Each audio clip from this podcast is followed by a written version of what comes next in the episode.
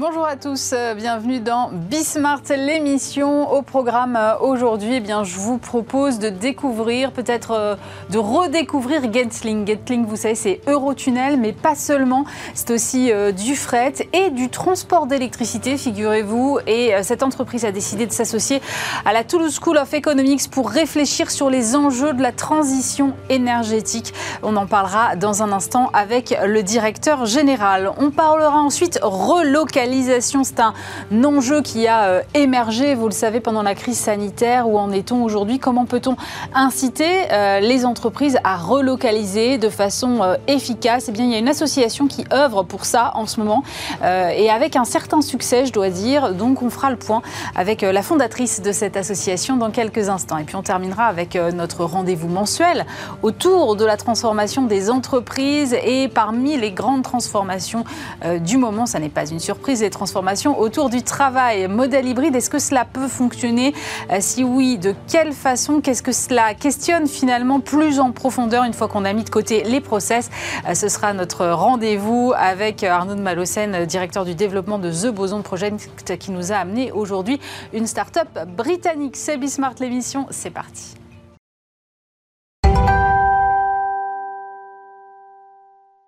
Et pour commencer cette émission, on va parler euh, transition écologique et mobilité, puisque j'ai le plaisir de recevoir Yann Lerich. Bonjour. Bonjour. Vous êtes directeur général de Getlink. Alors, Getlink, c'est Eurotunnel, mais ce que j'ignorais, c'est que ça n'est pas seulement Eurotunnel.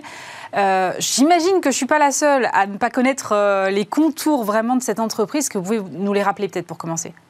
Alors oui, Getlink, c'est Eurotunnel. Hein, Eurotunnel qui... Euh, qui opère un service de navette entre la France et la Grande-Bretagne. Hein. Vous pouvez arriver avec votre voiture jusqu'à Calais ou avec votre camion et on vous transportera dans nos trains électriques de l'autre côté de la Manche. Mais Getlink, c'est bien plus qu'Eurotunnel, puisque au-delà des services que je viens d'évoquer, c'est aussi Europort, un des leaders du fret ferroviaire euh, en France et en Europe, et puis euh, depuis peu Electlink, du transfert d'énergie, là encore, entre la France et la Grande-Bretagne. Alors, on reviendra sur, euh, sur notamment Electlink en fin d'interview, mais d'abord, je voudrais qu'on parle mobilité verte, parce que vous êtes vraiment au cœur de ces enjeux. Vous-même, par définition, vous êtes green en fait. J'imagine que vos activités émettent assez peu de CO2. Et pourtant, j'ai lu dans une de vos interviews que vous disiez finalement que vous n'en tiriez pas davantage concurrentiel. Comment vous expliquez ça? On est green. Euh, nos activités, c'est du train électrique euh, et c'est euh, des câbles qui font circuler des électrons et qui tout ça participe à la transition. Ce qui est certain, c'est que tout le monde a envie d'aller vers plus de green mm. jusqu'à un passé assez récent euh, les clients n'étaient pas forcément toujours prêts à payer pour ça. On voit que le monde est en train de changer, un certain nombre de décisions politiques sont prises. Nous-mêmes, on fait des efforts de communication. Je dirais qu'on a un point euh, de l'histoire où les choses changent, euh, mais que si on ne se bat pas pour, voilà, pour, pour mettre en avant nos avantages, les choses ne se font pas naturellement. Et c'est pour ça qu'on a décidé d'être très actifs sur ces sujets green pour renforcer nos avantages et aller toujours plus loin. On est déjà aujourd'hui bien plus vert que la plupart de nos concurrents. Hein, quand vous voulez traverser la Manche, si vous ne prenez pas le tunnel, vous pouvez prendre un ferry euh, pour une voiture, c'est 73 fois plus de pollution. Et donc il est 73 fois? 73 fois. Mais alors comment ça se fait que vous... Parce que j'ai lu les chiffres sur le fret, euh, c'est assez peu développé. Pourquoi il n'y a pas plus de fret qui passe par le tunnel sous la Manche? Alors, euh, sur la partie passager, on est de très loin le moyen de traverser la Manche préféré de nos clients, puisqu'on a 7 voitures sur 10 qui traversent la Manche, qui traversent chez nous. Sur la partie camion, aujourd'hui, on a 4 camions sur 10 qui traversent avec nous, euh, comparé au ferry. Et oui, donc il y a un enjeu euh, pour nous, pour la planète, d'aller plus loin dans un transfert de euh, ces camions qui traversent la Manche par les ferries vers euh, Eurotunnel. Qu'est-ce qui les arrête aujourd'hui? C'est quoi? C'est le coût C'est Quelle est l'explication qui fait qu'il n'y a que 4 camions sur 10 qui traversent la Manche via votre tunnel? Bah, Il y a le fait que, effectivement, euh, les coûts peuvent être différents. Et puis, cet avantage compétitif lié au fait que chez nous, les traversées sont vertes, euh, jusqu'à présent, était relativement peu valorisé. Et ça, c'est ce que je dis, c'est en train de changer. C'est en train de changer parce qu'on pousse, parce qu'on innove, parce qu'on va plus loin. Il y a les aspects évidemment verts. Euh, il y a aussi tous les aspects innovation sur lesquels on travaille beaucoup. On est en train euh, de mettre en place la frontière la plus intelligente du monde entre la France et la Grande-Bretagne. Post-Brexit, les choses mmh. se sont un peu complexifiées. On les resimplifiées. Voilà. Donc, nos trafics sont bons en ce moment, sont en forte croissance. On va faire un, un bel été. Donc, grâce à nos euh, actifs verts, mais aussi grâce à toutes les innovations qu'on met en place.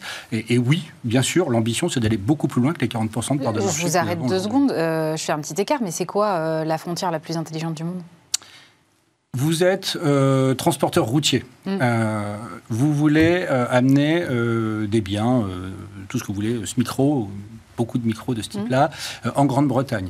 En amont, vous avez des formalités douanières à faire. Bien sûr. D'accord Qui existaient très très peu avant le Brexit, qui sont bien présentes aujourd'hui. Évidemment. Quand vous arrivez à la frontière, votre chauffeur doit répondre à des questions Hein. Et puis deux, euh, vos formalités douanières doivent être contrôlées. Ça, ça prend du temps, ça rajoute de la complexité. Et puis ça a certains risques, parce que si pour une raison ou pour une autre, euh, vous êtes bloqué à la frontière, euh, vos micros vont attendre longtemps et vous risquez de voilà, de ne de, de, pas les amener à Londres, par exemple, en temps et en heure. Ce qu'on a décidé de faire, c'est de resimplifier tout ça au maximum.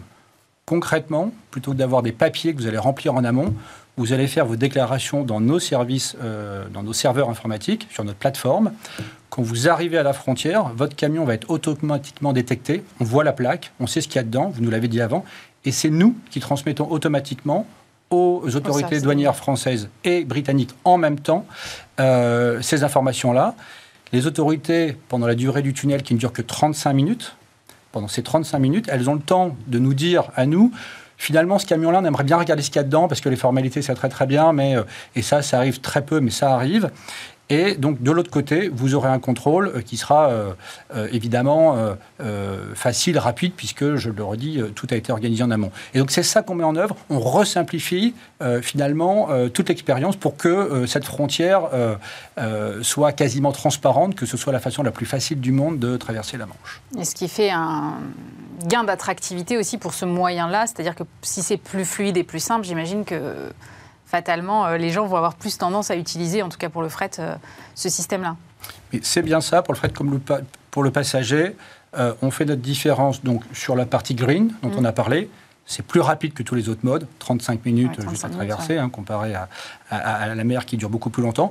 Et puis le dernier élément, gros pilier d'orientation stratégique chez nous, c'est cette simplification de l'expérience pour euh, toujours aller plus loin. Euh, et d'ailleurs, si on continue, on a d'autres projets devant nous euh, sur, sur, sur ce pilier simplification. vous savez peut-être qu'il y a EES qui s'annonce à la fin de l'année, qui va être un changement majeur de gestion de l'ensemble des frontières de l'Europe. Mmh. Et là aussi, on va resimplifier tout ce qui va probablement se complexifier là où le travail ne sera pas fait. Alors pour revenir sur, euh, sur cette dimension green que vous avez, est-ce que vous, par exemple, vous encouragez un, prix du carbone pour euh, davantage inciter les entreprises à, à utiliser, par exemple, euh, le fret via le tunnel? Sur cet aspect, est-ce qu'on encourage ou pas? Je voudrais voilà, faire un pas en arrière et dire d'où on parle. Ce qu'on constate aujourd'hui, c'est que les experts climatiques du GIEC nous disent euh, il y a un sujet euh, climatique, il faut s'en occuper. Hmm. Nous, on n'est pas experts, on prend leurs données comme euh, leurs conclusions comme des données d'entrée pour nous. Deuxièmement, il y a les économistes qui, sur le sujet du climat, sont tous d'accord et nous disent il faut donner un prix au carbone. À partir du moment où le carbone est considéré comme un polluant, hmm. si on pollue gratuitement, évidemment, ça ne pousse pas les gens à faire des efforts, les entreprises à faire des efforts. Principe du payeur, du pollueur-payeur. Principe du pollueur-payeur, c'est exactement ça. Et là aussi, nous, euh, ça nous paraît de bon sens. Et, donc, on suit cette ligne-là. Et d'ailleurs, on voit que c'est suivi. Hein. L'Europe, en ce moment, prend des décisions mmh. sur ce principe même du pollueur payé. Moi, je suis chef d'entreprise. Euh, une fois qu'on nous dit ce qu'il faut faire et, euh, comment, et, la façon, le, mode opératoire du, pollueur-payeur, on ne nous dit pas comment il faut le faire. Et ça, c'est un vrai sujet pour nous. Je vous donne un exemple. oui, très bien, on va donner un prix au carbone. Mmh. Mais si le prix du carbone fait le yo-yo, comme c'est déjà le cas aujourd'hui sur les marchés qui existent, puisqu'en fait, il y a déjà, euh, pour certaines entreprises, notamment du secteur de l'énergie, sidérurgie, où il y a un prix du carbone. Ce prix du carbone euh, peut se voir tous les jours sur un, sur un marché qui s'appelle ETS. Ce marché a des hausses et des baisses qui sont extrêmement fortes. Si aujourd'hui on veut faire un investissement, et dans nos métiers on fait des investissements sur des temps longs, mmh. par exemple si on achète une locomotive ou un train aujourd'hui, ça va nous durer 30, 40, 50 ans. Si on ne sait pas euh, quel va être le prix du carbone qu'on va devoir payer au fur et à mesure qu'on va exploiter euh, ces locomotives, on ne sait pas finalement choisir entre différents types de locomotives, euh, hydrogène, toujours diesel, pourquoi pas à batterie ou autre. Donc on a un vrai sujet, c'est pour ça qu'on s'intéresse à ça, c'est que cette visibilité, on en a absolument besoin et aujourd'hui, elle ne nous est clairement pas garantie.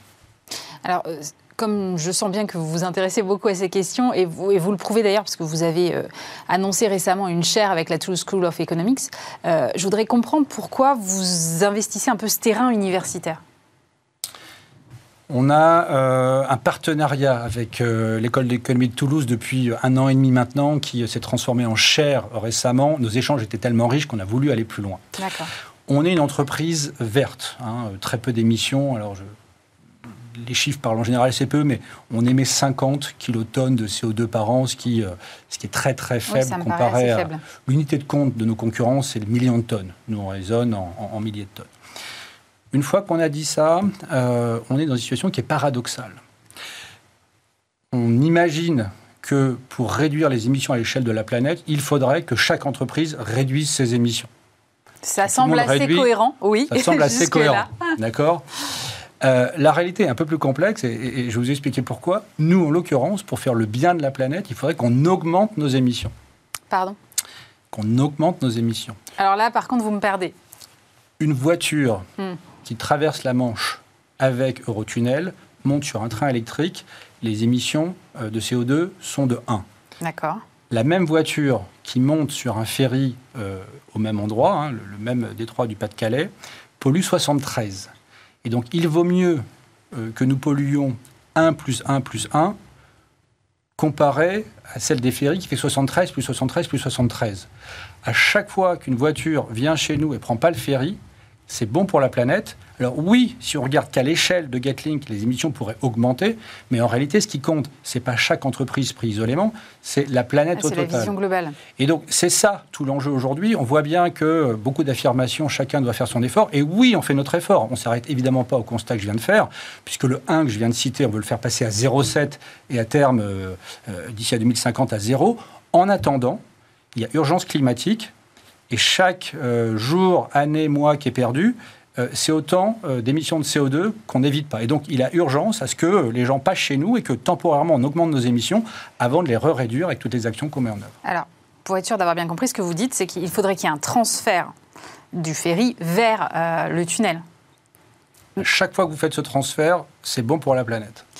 Mais vous, vous avez la capacité de monter comme ça en charge? Où il y a un moment quand même, on ne peut pas faire passer 72 euh, trains dans le tunnel. Enfin, je dis 72, mais je ne sais pas combien vous en faites passer par jour, mais... On fait passer euh, en année pleine 2,5 millions de voitures euh, par an, hein, donc, donc ça fait environ 10 millions de passagers, et puis on fait passer 1,5 million de camions. et ça, effectivement, c'est une bonne nouvelle. le tunnel peut au moins doubler sa capacité, probablement plus avec en rajoutant de la technologie. Mais là, aujourd'hui, on a cette réserve de capacité qui est sous-utilisée. Et donc, c'est bien notre combat que d'aller chercher des clients supplémentaires. c'est évidemment bon pour Getlink, hein, c'est pour ça qu'on se bat, mais c'est bon pour la planète en même temps. On a cette chance qui est que euh, les, deux éléments sont totalement alignés. On se bat pour notre entreprise et aussi pour l'environnement. Et ça, c'est issu de vos réflexions euh, avec euh, l'école d'économie de Toulouse? L'école d'économie de Toulouse nous a permis d'avancer sur ces questions. Évidemment, quand vous arrivez et que vous dites euh, il faudrait qu'on augmente nos émissions de CO2. On est euh, totalement à l'inverse de ce qu'on entend partout, évidemment, et ça choque. Et vous-même posiez la question, mais attendez, je ne comprends pas, il faut réduire les émissions. Et, évidemment, en travaillant euh, avec les meilleurs économistes, ceux de l'école économique de Toulouse, on peut aller dans le détail de ces discussions, comprendre si nos raisonnements sont justes ou pas, en l'occurrence, ils le sont, et puis être assez euh, ferme dans nos positions. On veut euh, pas céder aux différentes modes. On veut gagner des parts de marché. On veut des transferts des ferries euh, vers nos actifs parce que c'est bien ça. Même si, vous voyez, hein, aller dire qu'on augmente nos émissions, ça va évidemment choquer, mais c'est effectivement ça qui est bon. On est capable de l'expliquer et on va se battre pour, voilà, sans céder aux, tendances actuelles qui veulent que chaque entreprise fasse le même effort. Je vais vous donner un autre exemple. On comprend bien que faire faire le même effort à toutes les entreprises, alors que certaines ont des points de départ vertueux et, d'autres euh, émettent beaucoup, ça ne marche pas. Ce qui est vrai dans notre secteur est vrai aussi ailleurs.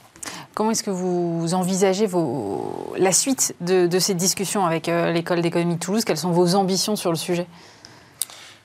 Nos ambitions sont euh, doubles avec l'école d'économie de Toulouse. Il y a évidemment, nous, faire les bons choix. on ne s'arrête évidemment pas à ce que je vous ai dit avant de dire qu'il faut faire du transfert modal. On veut faire notre part du travail et on continue activement en innovant, en rénovant nos navettes en ce moment, par exemple, pour réduire nos émissions pour chaque trajet. Je disais que ça, ça, émet un de CO2 à chaque fois qu'une voiture passe par chez nous. Euh, à 2025, ce sera que 0,7 et ça ira euh, baissant année après année. Ça, c'est le premier sujet. Le deuxième sujet, on veut faire évoluer euh, les réflexions. C'est pour ça qu'on le fait à travers une chaire. C'est pour partager très largement nos réflexions. On le voit bien, le sujet aujourd'hui n'est pas mature. sur beaucoup de décisions politiques sont prises. Ça, ça va dans le bon sens, c'est très très bien. En revanche, on voit bien qu'à côté de ça, euh, chacun euh, se cherche un peu. Donc des mauvaises décisions peuvent être prises si on ne comprend pas que c'est plus simple que, de dire que chacun doit faire le même effort.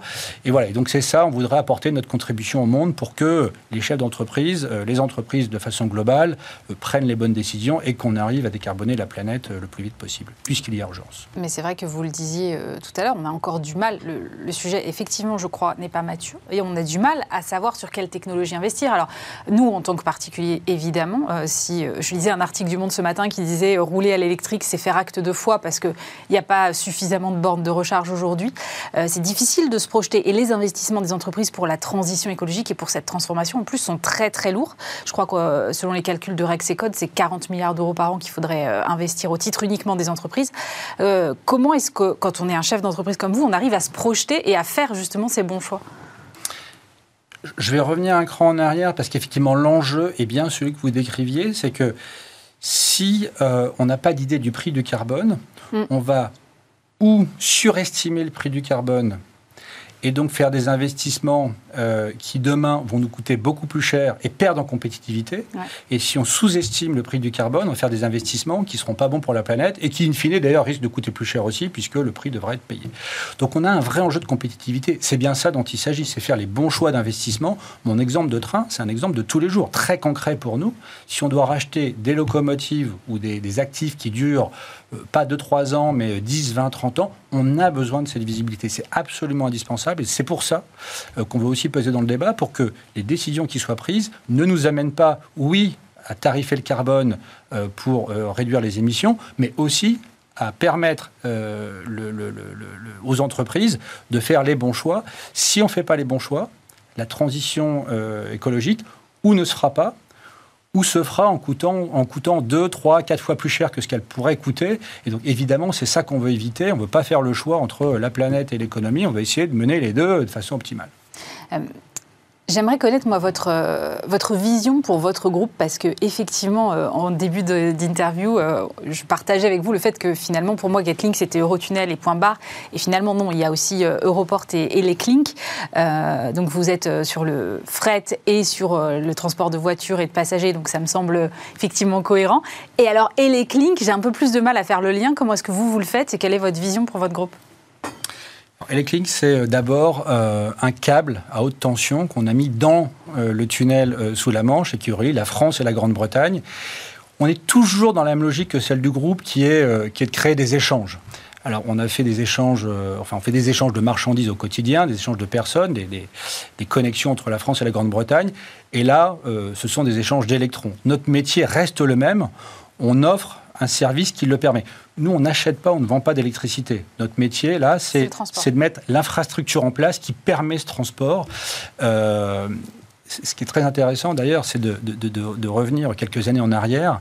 Euh, le contrat qui a permis de, créer le tunnel sous la Manche a été signé en 1987. Mmh. Ce contrat prévoyait à l'époque donc euh, la navette qui circule hein, depuis donc 28 ans maintenant. Ce contrat prévoyait également qu'on puisse mettre des fibres optiques pour transférer des données et aussi bah, un câble à haute tension. Donc les gens qui l'ont question, c'est-à-dire est-ce que vous envisagez de transporter des données? Parce que ça semblerait la suite logique Alors on le fait déjà. Euh, ah. Les données c'est venu avant, les fibres optiques c'était euh, c'était plus simple et on a mis donc ce câble euh, à haute tension. ça, ça, a commencé il y a 10 ans. Hein. ça a été beaucoup de travaux, beaucoup d'études. On l'a mis en service il y a un mois maintenant. Alors quand on parle de câble, ayons en tête que c'est pas un câble de smartphone, hein. c'est un vrai, une infrastructure qui fait euh, il a la largeur d'un DVD. Euh, et, sur les 50 km de longueur du tunnel, il pèse 1800 euh, tonnes. Donc c'est une vraie infrastructure avec des transformateurs de chaque côté. Et ce câble arrive au moment parfait, puisque, vous le savez, hein, les marchés de l'énergie aujourd'hui mmh. sont assez, assez chahutés. Donc le fait de pouvoir amener et, et exporter l'électricité entre la France et la Grande-Bretagne, c'est extrêmement important pour la sécurité énergétique des deux pays. Mais il existe déjà des câbles sous-marins? Il y a aujourd'hui deux câbles sous-marins entre la France et la Grande-Bretagne. On en rajoute un troisième qui est nécessaire euh, pour permettre plus d'échanges. Concrètement, l'électricité qui est produite en France euh, doit être euh, suffisante pour alimenter toutes les entreprises et, tous les foyers. L'électricité ne se stockant pas, mal. très très très mal, voilà si euh, la production d'électricité ne correspond pas à tout instant à sa consommation, on voit qu'il y a un problème. Et donc comment ça, ça se résout? En faisant des connexions avec les pays voisins pour pouvoir euh, importer et exporter. Et donc c'est ça qu'on permet euh, avec ce nouveau câble qui marche très très bien. On a vendu depuis un mois 100% de sa capacité à chaque fois qu'on l'a mis à disposition, qu'on l'a mis en vente. Alors, vous envisageriez de développer cette activité en mettant pourquoi pas un deuxième câble si c'était nécessaire? Bien évidemment, on envisage maintenant, donc on en a mis un premier, de continuer à développer cette activité qui, euh, qui se porte bien. Hein. On a montré que voilà, ça fonctionnait, hein, une belle innovation technologique. C'est la première fois, hein, euh, première mondiale, euh, qu'un câble à haute tension de ce type était mis dans une infrastructure souterraine, sous la mer ferroviaire. Donc je parlais de la frontière la plus intelligente du monde où on innove. On innove aussi en matière d'énergie. C'est une première, ça a bien marché. Aucun sujet euh, pendant la phase de construction. Et, là, ça marche très bien. Je le disais, notre capacité est vendue à 100% depuis que c'est mis euh, en marche. Donc on en est évidemment euh, très fiers et on va continuer à développer nos activités, bien sûr. Merci beaucoup Yann Le Je rappelle que vous êtes directeur général de Getlink.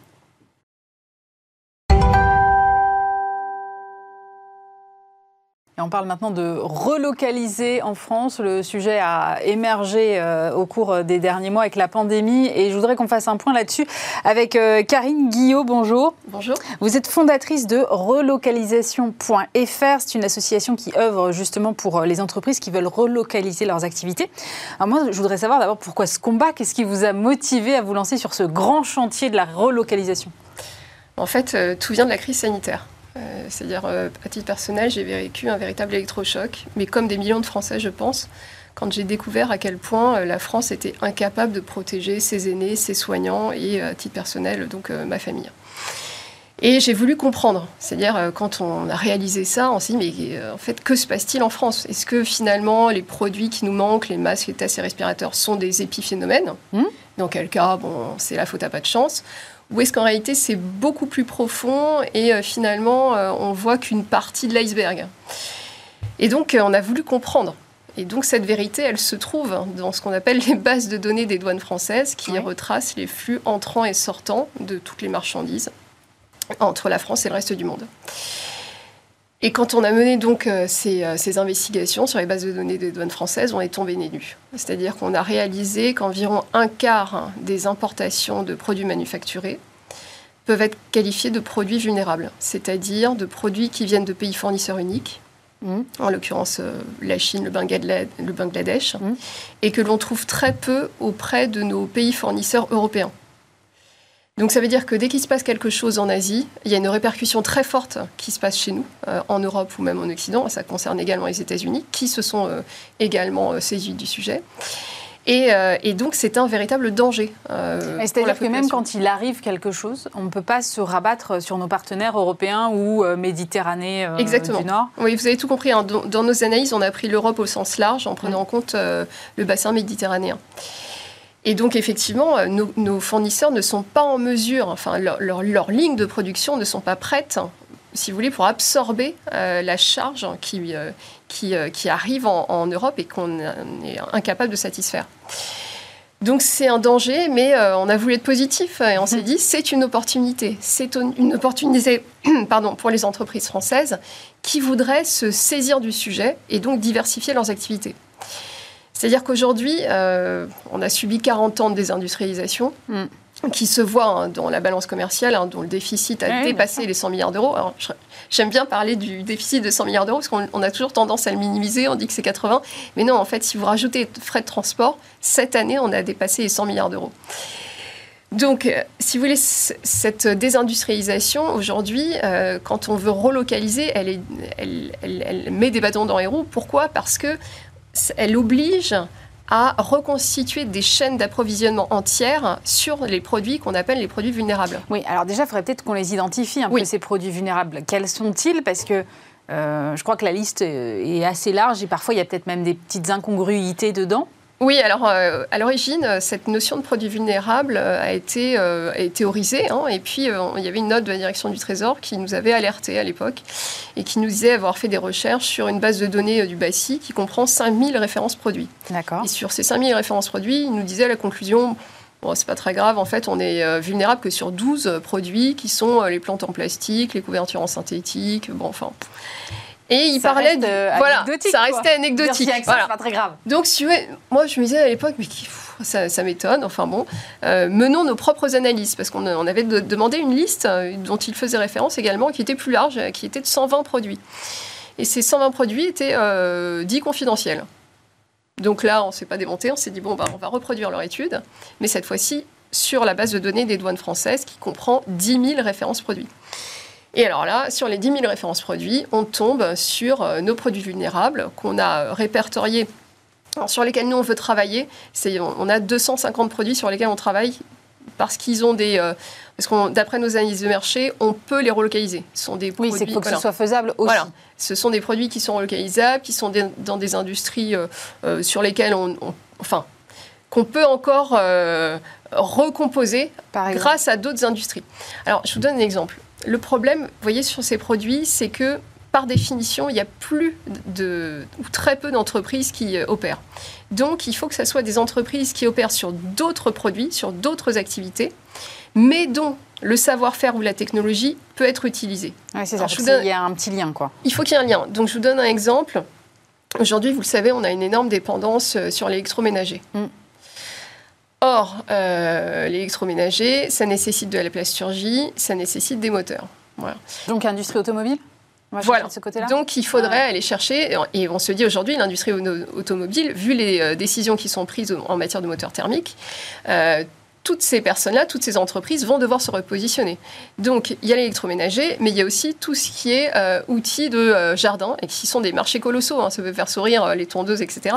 En fait, c'est En plus, colossal. avec le confinement et les Voilà, ah, voilà non, mais ce sont des marchés qui ont explosé du fait du confinement et sur lesquels on, voit affluer des produits sans, sans, cesse asiatiques. Voilà, donc ça c'est ça c'est une c'est une difficulté, mais qui est réglable, c'est-à-dire que si les entreprises veulent se diversifier, elles peuvent le faire elles peuvent le faire en ayant euh, sous les yeux ces produits avec les potentiels de marché. Et c'est là où vous vous intervenez, parce qu'une une entreprise aujourd'hui qui décide de relocaliser, euh, déjà, souvent, elle se heurte à bon, où est-ce que je mets mon site industriel? Euh, Ensuite, euh, est-ce que ça va pas me coûter trois fois plus cher et est-ce que je vais réussir à vendre mes produits à un coût compétitif? Comment est-ce que vous les aidez? Oui, alors en fait, nous, notre démarche, c'est donc de relocaliser ces produits vulnérables. C'est notre cible. Donc, c'est une, une, niche, une belle niche, puisqu'elle représente tout de même 60 milliards d'euros, mm. concentrée sur 250 catégories de produits. Donc, c'est pas irréalisable et c'est un potentiel de marché sûr. L'idée qu'on a, c'est de ne pas faire prendre de risques supplémentaires aux entreprises françaises en les laissant faire des investissements hasardeux.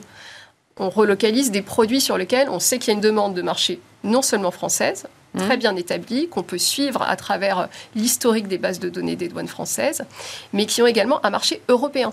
Parce que si nos fournisseurs ne les, européens ne les produisent pas, il y a un potentiel et donc un intérêt pour les entreprises françaises à aller sur ces produits. C'est-à-dire qu'en plus, on pourra les exporter. Quoi. Exactement. On pourra les exporter. Donc comment on fait euh, Nous, à titre personnel, ce qu'on fait hein, dans l'association, c'est qu'on a créé une opération qui s'appelle 24 heures pour relocaliser. Euh, et qu'on fait maintenant dans toutes les villes de France. Donc on vient de faire celle de Rouen qui s'est mmh. extrêmement bien passée et euh, on va faire à Caen à la rentrée, dans les Hauts-de-France et en Vendée. Et l'idée, euh, c'est surtout de dire aux industriels, n'y allez pas seuls.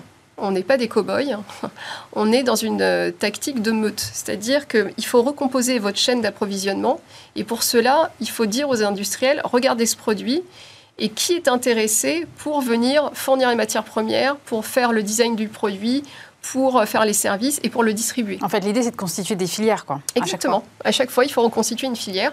Et c'est la raison pour laquelle on va voir les distributeurs, parce que c'est la clé euh, si vous voulez, euh, de l'organisation, oui, c'est les distributeurs. Donc là, on a été très heureux parce qu'on a eu Decathlon qui est venu euh, à notre événement, là, aux 24 heures pour le de Rouen, mais également distributeur de produits cosmétiques, Cosmogène, et qui nous a dit, en fait, ça faisait six ans qu'ils essayaient de relocaliser un de leurs produits phares. Et là, en 24 heures, ils ont réussi à le faire. Voilà. Donc il y a quand même, avec une méthode, voilà, donc on utilise une méthode du Conseil en stratégie, hein, qui s'appelle ITA 4.0, et qui consiste vraiment à se poser toutes les bonnes questions de la relocalisation pour faire en sorte qu'elle soit faisable et surtout que son impact environnemental soit maîtrisé. C'est-à-dire qu'on ne veut pas, euh, très souvent on entend dire, ah oui, mais la relocalisation, ça ne va pas se faire comme avant, etc. Oui, certes, ça ne va pas se faire comme euh, les industries d'hier, puisque aujourd'hui on a énormément de nouvelles technologies, des matériaux nouveaux. Non, mais en même temps, comme vous le disiez, on a de tels enjeux de transformation sur certaines industries que ça semble une opportunité finalement de réengager des forces, à la fois industrielles et des forces euh, de compétences et d'emploi sur ces, sur ces thématiques-là. Oui, oui, c'est une, une façon de capitaliser sur le savoir-faire qui reste en France pour euh, redévelopper euh, les industries que nous avons perdues. Euh, l'objectif, ce serait d'arriver à, relocaliser ces 60 milliards à quel horizon de temps? Alors, ça peut aller plus ou moins vite en fonction de notre capacité de notre force de frappe. Bon, effectivement, l'idée, nous, nos, nos, prévisions, c'est que 60 milliards, ça représente 400 000 emplois industriels. Alors, vous savez que pour un emploi industriel, vous avez deux à trois emplois dans les services qui se, qui se créent. Donc c'est énorme. Ça voudrait dire qu'on on, permettrait à plus d'un million de personnes de retrouver un travail sur les 5 millions 5 que nous avons. Alors vous allez dire, c'est qu'un cinquième du problème, mais c'est déjà un beau pas. Hein.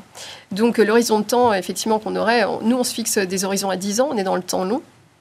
Ceci dit, là, on est très heureux. Quand on a fait notre premier événement, on a déjà 5 projets de relocalisation donc c'est euh, qui concerne des belles entreprises. Donc ça, peut aller assez vite, mais pour cela, effectivement, il faut, euh, je pense, un accompagnement euh, des, élus territoriaux. Donc là, on a eu le maire de Rouen qui était exceptionnel, qui a depuis longtemps hein, travaillé sur une politique incitative euh, fiscalement pour les entreprises qui veulent produire, enfin en tout cas s'installer euh, euh, à Rouen. Et effectivement, le rôle des élus est clé parce que si vous voulez, il y a une question fiscale, ne pas alourdir les charges des entreprises qui vont dans cette démarche, mais il y a une question foncière comme vous le disiez, pour s'installer. Euh, aujourd'hui, on a fait des études comparatives. Bon, bah voilà, euh, si vous voulez vous installer euh, en Allemagne, ça va vous prendre trois mois. Si vous voulez faire en France, c'est à minima 12 mois. Ça. Et avec le risque d'avoir des associations qui viennent dire des recours. Hein. Et ça, c'est vraiment un boulet au pied des entrepreneurs qui, commencent à, se mettre dans cette, cette dynamique de relocalisation. Euh, et donc le rôle des élus est, majeur. Voilà. Et les élus euh, qui, comme David Lisnard euh, ou Nicolas Maillard-Rossignol, s'inscrivent dans ce plan pro-industrie en disant aux entrepreneurs venez chez nous, on vous accueille à bras ouverts et on va faciliter vos démarches, ça c'est fabuleux. Ça aide énormément. Et ça, insuffle, si vous voulez, une énergie qu'on ne va pas trouver dans tous les territoires. Donc c'est très important. Merci beaucoup Karine Guillot. Je rappelle que c'est euh, la fondatrice de relocalisation.fr.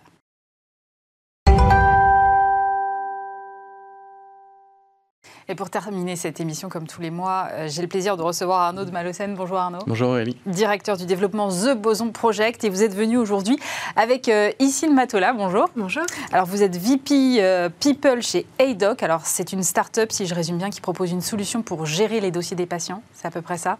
L'ensemble de l'expérience patient, avant, pendant et après euh, les consultations. Voilà, alors c'est une boîte tech et avec Issine, euh, Arnaud, vous avez envie de parler du futur du travail. Euh, et c'est vrai qu'on entend beaucoup de choses, on a beaucoup parlé de télétravail, de travail hybride. Et on a un peu cette vision qu'on a euh, toutes les startups, comme celle d'Issine par exemple, qui sont en full télétravail, je schématise, euh, parce que en plus, ce n'est pas forcément le cas chez vous, mais vous me le direz après. Euh, les vieux groupes qui font de la résistance, et puis les autres qui font ce qu'ils peuvent, un peu contraints et forcés. Comment est-ce que vous voyez les choses?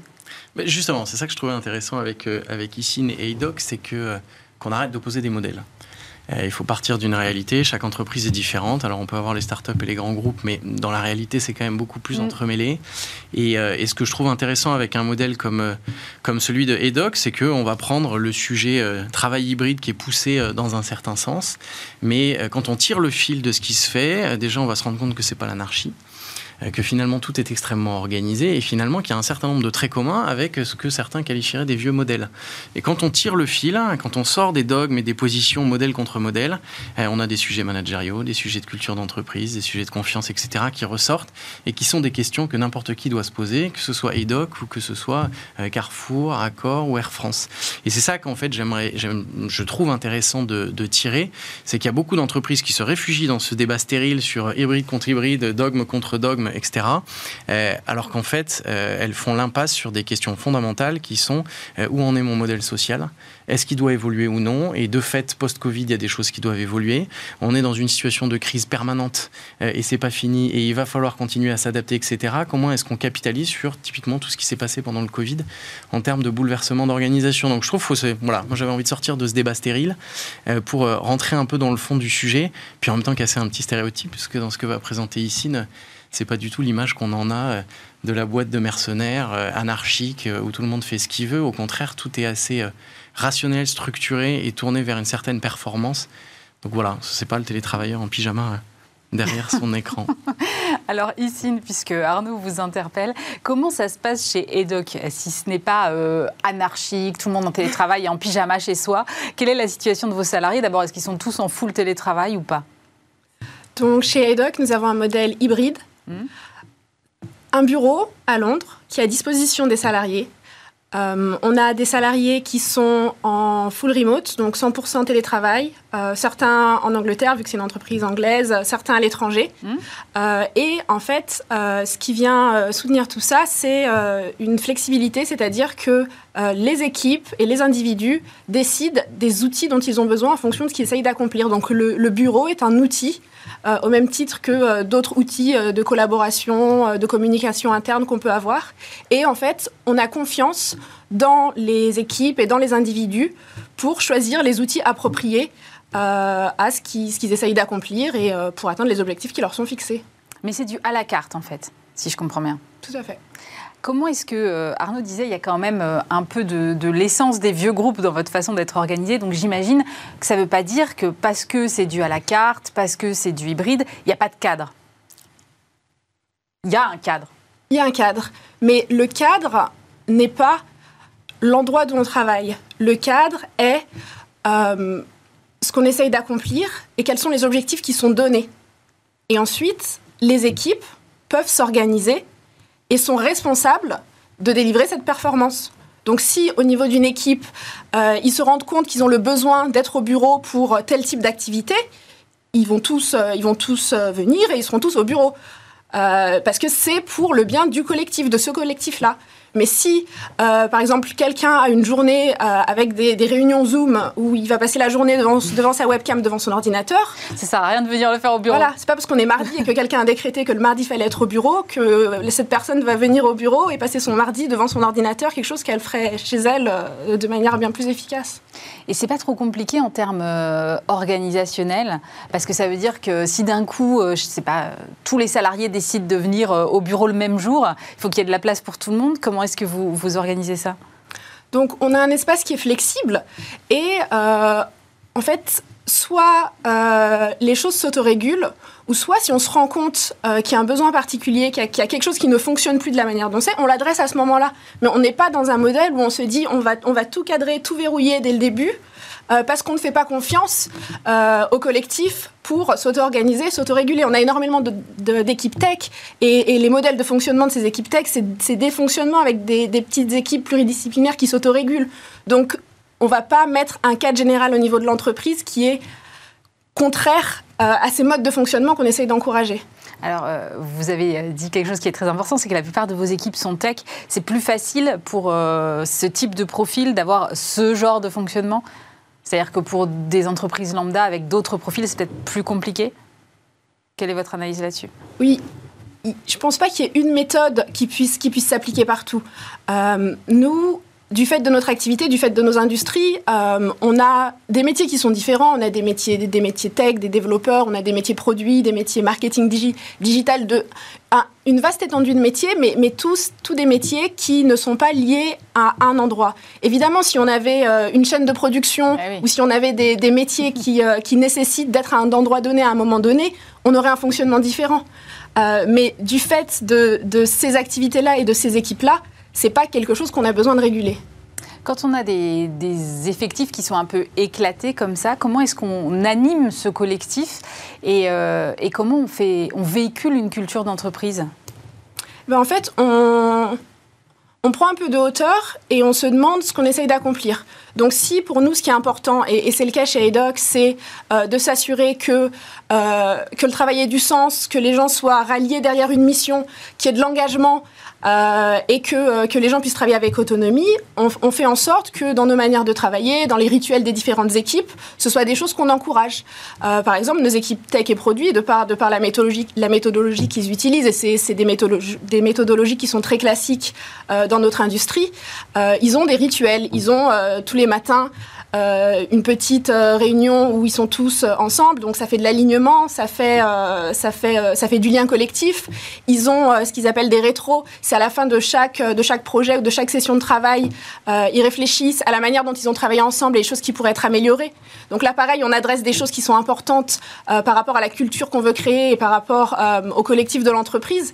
Et en fait, on fait juste en sorte que, toutes, que tous ces rituels, que tous ces moments qui sont clés dans l'expérience employée, euh, on, les, on les design de manière délibérée pour atteindre les objectifs euh, qu'on s'est fixés. Arnaud, c'est intéressant dans ce que dit Issine, c'est qu'on se rend compte que finalement, c'est pas parce qu'il y a du travail hybride qu'il n'y a pas de lien. Complètement mais c'est même, euh, c'est même la clé. Mais ce que je trouve, euh, ce que je trouve assez intéressant, c'est qu'on n'est pas.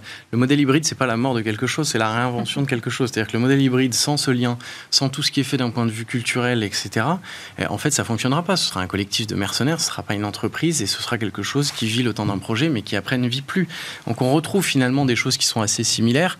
Moi, je trouve le sujet derrière, c'est comment. Euh, tout le monde se pose cette question-là, en fait. Comment euh, un grand groupe se pose aussi la question de qu'il y a derrière typiquement le management à distance Très bien, vous êtes contre le management à distance, ok, on élimine le truc.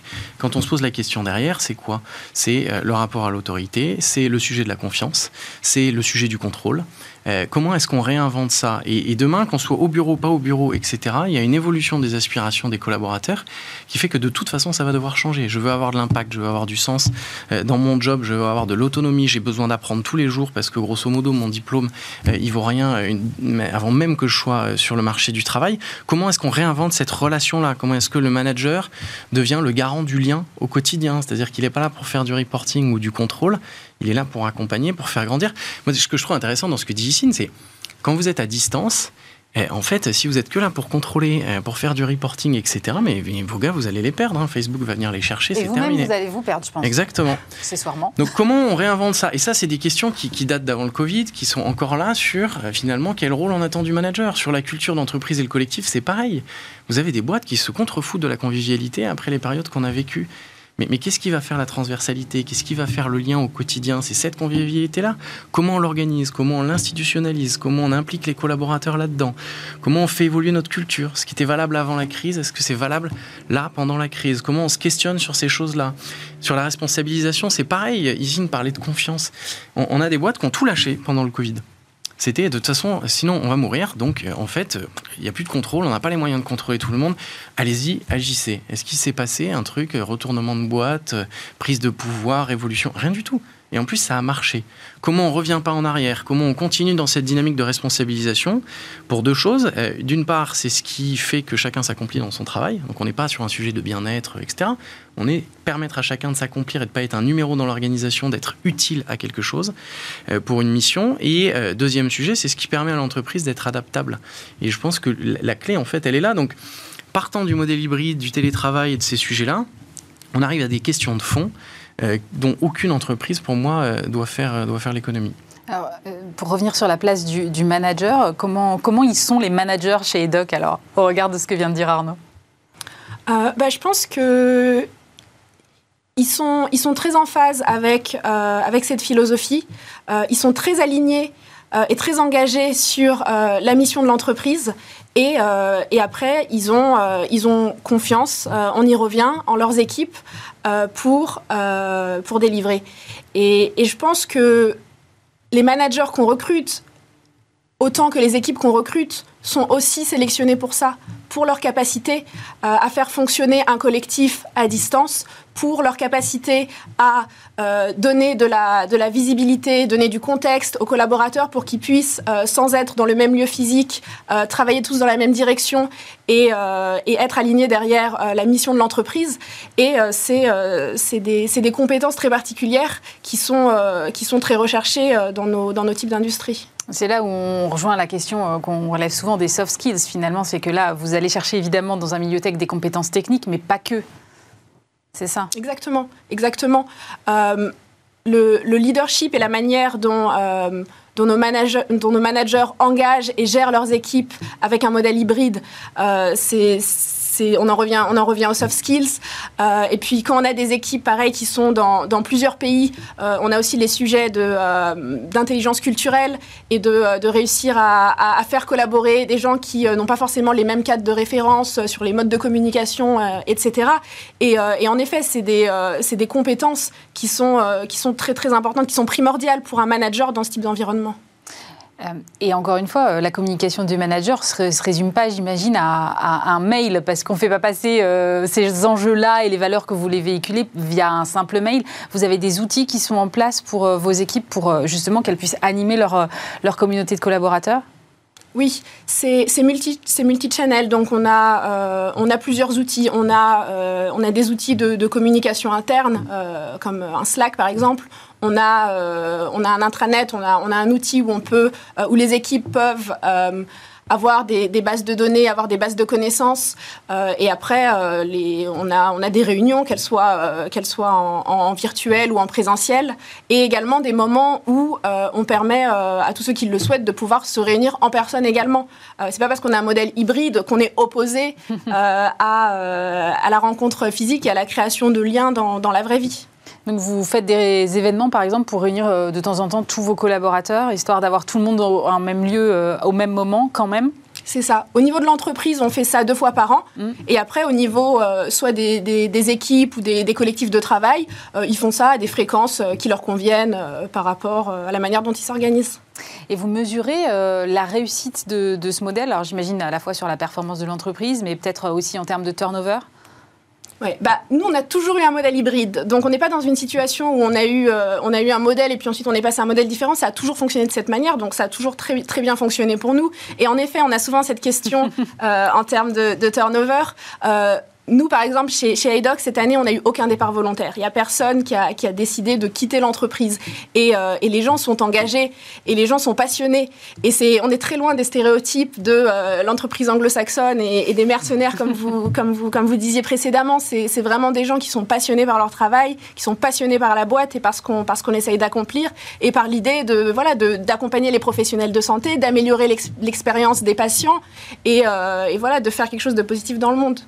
Arnaud, euh, ce, que, je relève, c'est que finalement, euh, contrairement à ce qu'on a pu entendre ici ou là, euh, effectivement, le travail hybride, c'est pas la mort de l'entreprise. Et l'entreprise, en tant que collectif, peu importe la forme qu'elle prendra, va sans doute perdurer. Ce qui est questionné, finalement, c'est la relation au travail et, la façon dont on a envie de l'exercer demain. Et la, question du rapport au bureau également, non?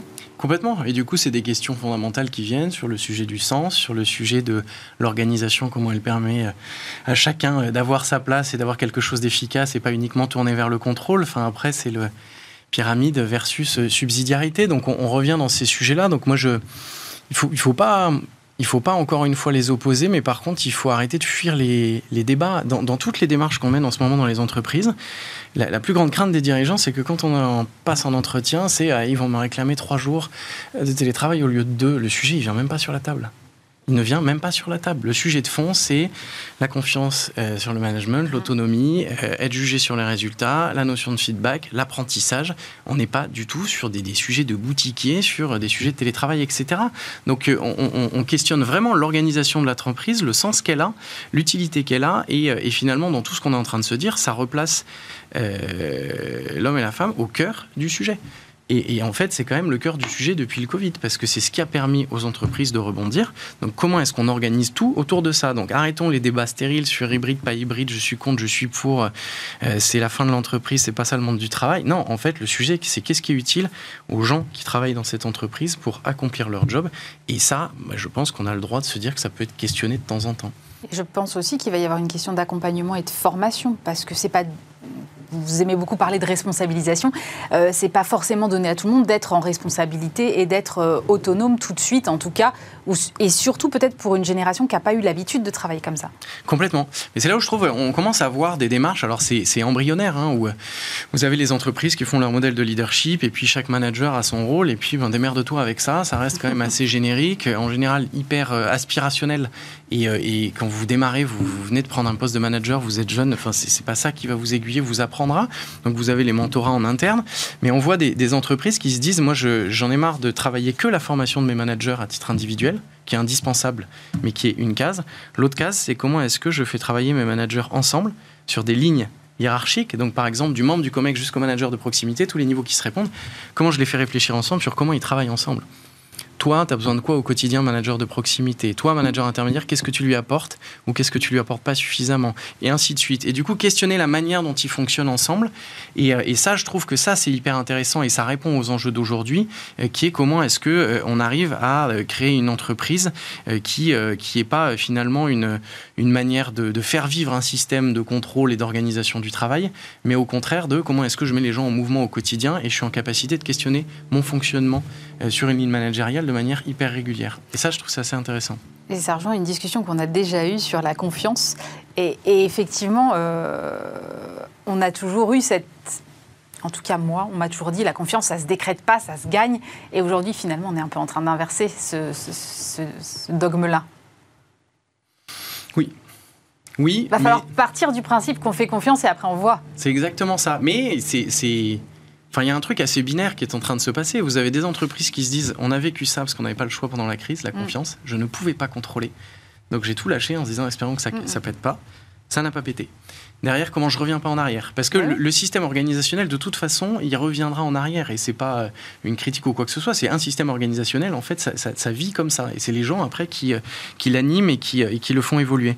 Et vous avez d'autres entreprises qui se disent alors moi je reviens en arrière sans aucun problème. C'est-à-dire que confiance ou pas confiance en fait on va remettre un peu d'ordre dans la machine. Il s'agit de contrôler d'éviter les erreurs. On rentre dans une période de crise. Et donc je vais serrer les boulons parce qu'il faut pas faire n'importe quoi donc moi, je suis plus euh, porté sur les entreprises qui, au contraire, vont essayer de fonctionner en réseau et vont essayer vraiment de, lâcher prise, de, travailler sur cette confiance-là euh, qui s'acquiert petit à petit. On ne change pas une culture du jour au lendemain, donc c'est un travail qui va prendre des années. Mais ce qu'on a vu, c'est que les entreprises qui ont misé là-dessus pendant la crise sont celles qui ont le mieux euh, rebondi. Merci beaucoup à tous les deux. Arnaud de Malocène, directeur du développement The Boson de Projet et Issine Matola, VP People chez EDOC. Merci d'avoir été avec nous. C'est la fin de cette émission. Merci évidemment de nous avoir suivis. Lundi, vous retrouverez euh, Stéphane soumis aux commandes de cette émission. Nous, évidemment, on se retrouve vendredi prochain. Passez un très bon week-end sur Bismart.